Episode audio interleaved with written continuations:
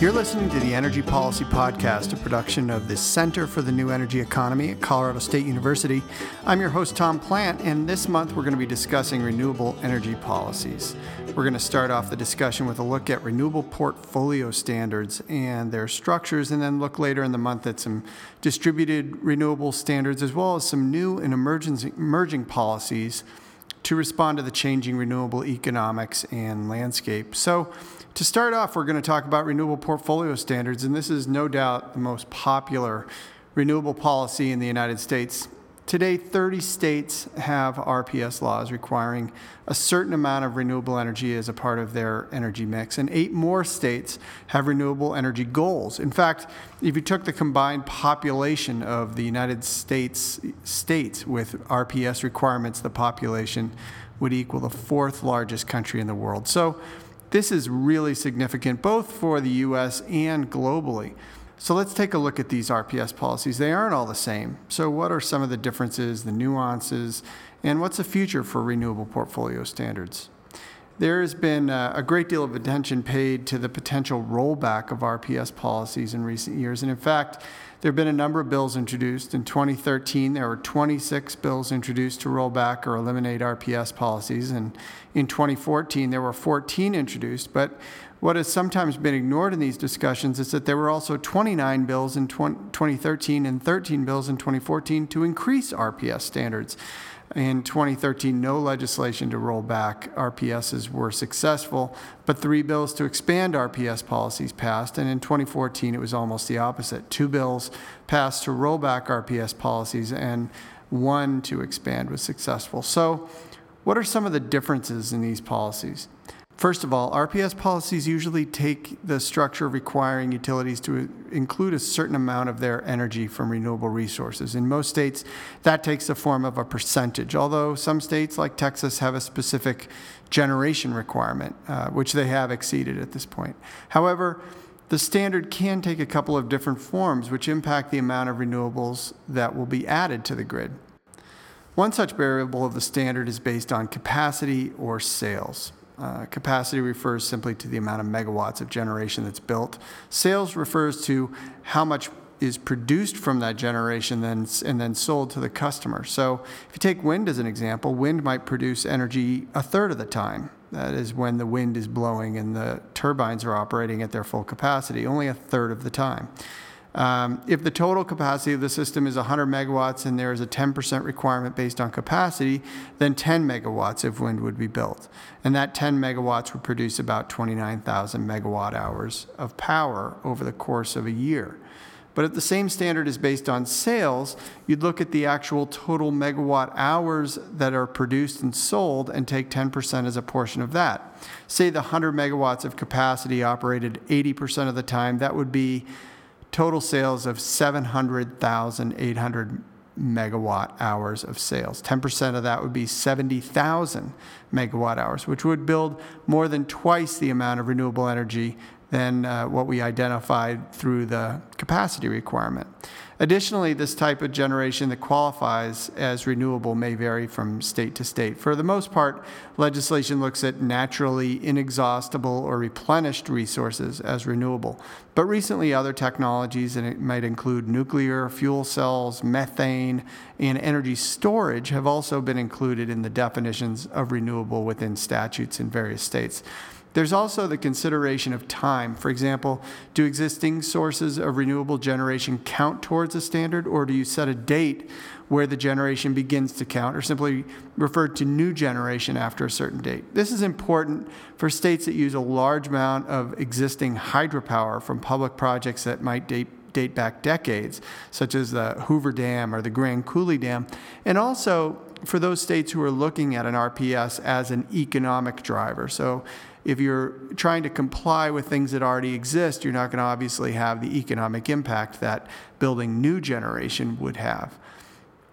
Other times, uh, as always, politics is a consideration, right? Because environmental opposition to large hydroelectric projects or large deforestation uh, projects might um, might lead to a limiting of some renewable projects. And in many states, these projects, these types of sizes and of, of renewable projects are excluded from renewable standards in various places.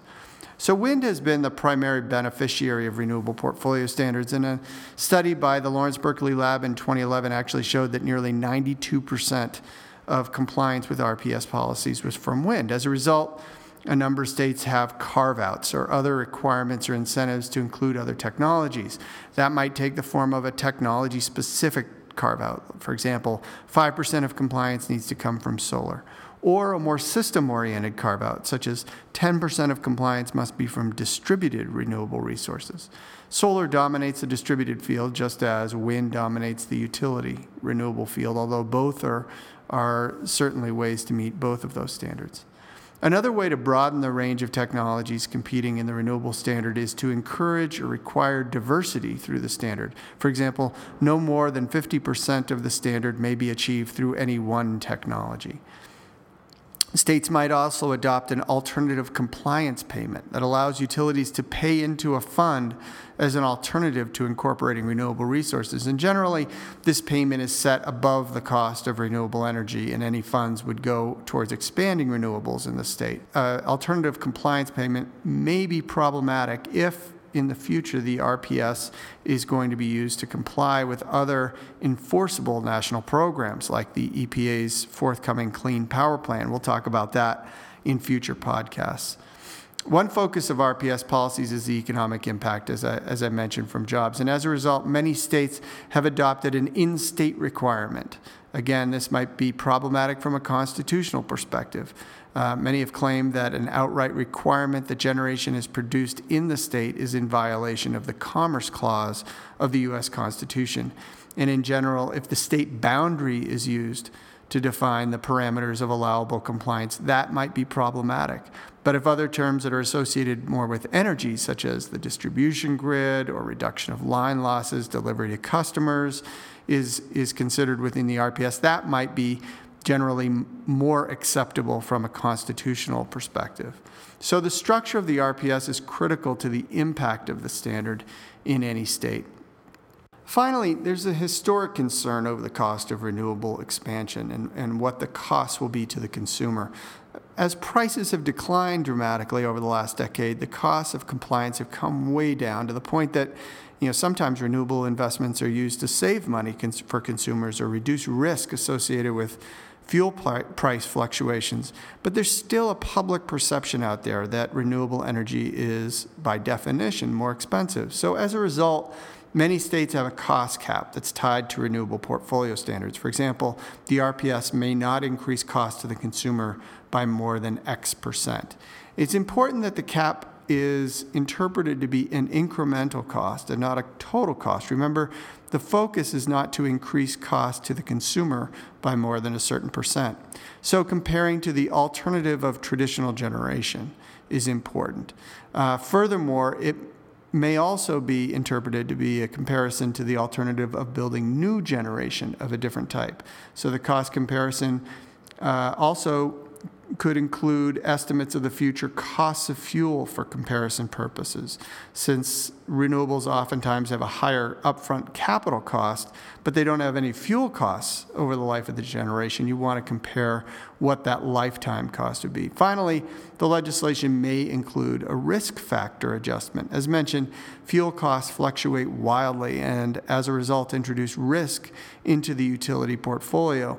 That risk has a cost by introducing uncertainty into the portfolio, which can increase the costs of borrowing by the utility. So, investments in renewables help to stabilize those uh, costs and reduce risks over the long term, and that may have a value that uh, will be considered within the renewable portfolio standards. While RPSs have been incredibly successful in expanding renewable energy across the country, particularly wind and solar, and driving down the cost of those technologies dramatically over the last decade, the market today is very different than when the policies were initiated, and many are looking to new and innovative ways to expand renewables after the current standards expire. So, in the coming month, we're going to look at some of these different policies and the promise they hold for the future of renewable generation in the United States. You've been listening to the Energy Policy Podcast. This is a production of the Center for the New Energy Economy at Colorado State University. I am your host, Tom Plant. You can find these podcasts and, and others that we've recorded at policypodcast.com. Thanks a lot for listening.